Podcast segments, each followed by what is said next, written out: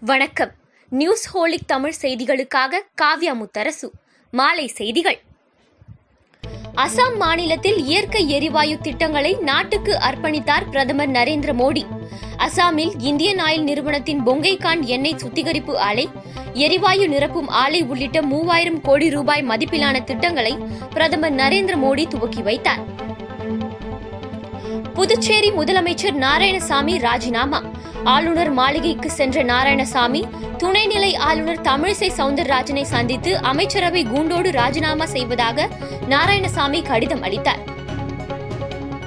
பொதுத் தேர்வு எழுதும் பன்னிரெண்டாம் வகுப்பு மாணவர்களுக்கான வினா வங்கி வெளியீடு.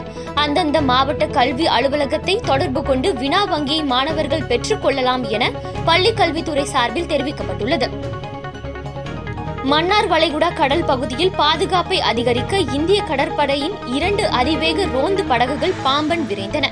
மன்னார் வளைகுடா கடல் பிராந்தியம் வழியாக இலங்கைக்கு கஞ்சா மஞ்சள் கடல் அட்டை உள்ளிட்டவையும் அங்கிருந்து இந்தியாவிற்கு தங்கமும் கடத்தப்படுவதாக தகவல் வெளியானதை அடுத்து பாதுகாப்பு பலப்படுத்தப்பட்டுள்ளது. இந்தோனேஷியாவில் தொடர் கனமழையால் வெள்ளப்பெருக்கு. கரவாங் நகரில் நான்காயிரம் பேர் வீடுகளை விட்டு வெளியேற்றம். இம்மாத இறுதி வரை கனமழைக்கு வாய்ப்புள்ளதால் மக்களை பாதுகாப்பான இடங்களுக்கு மாற்றும் பணிகளில் மீட்புக் குழுவினர் ஈடுபட்டுள்ளனர்.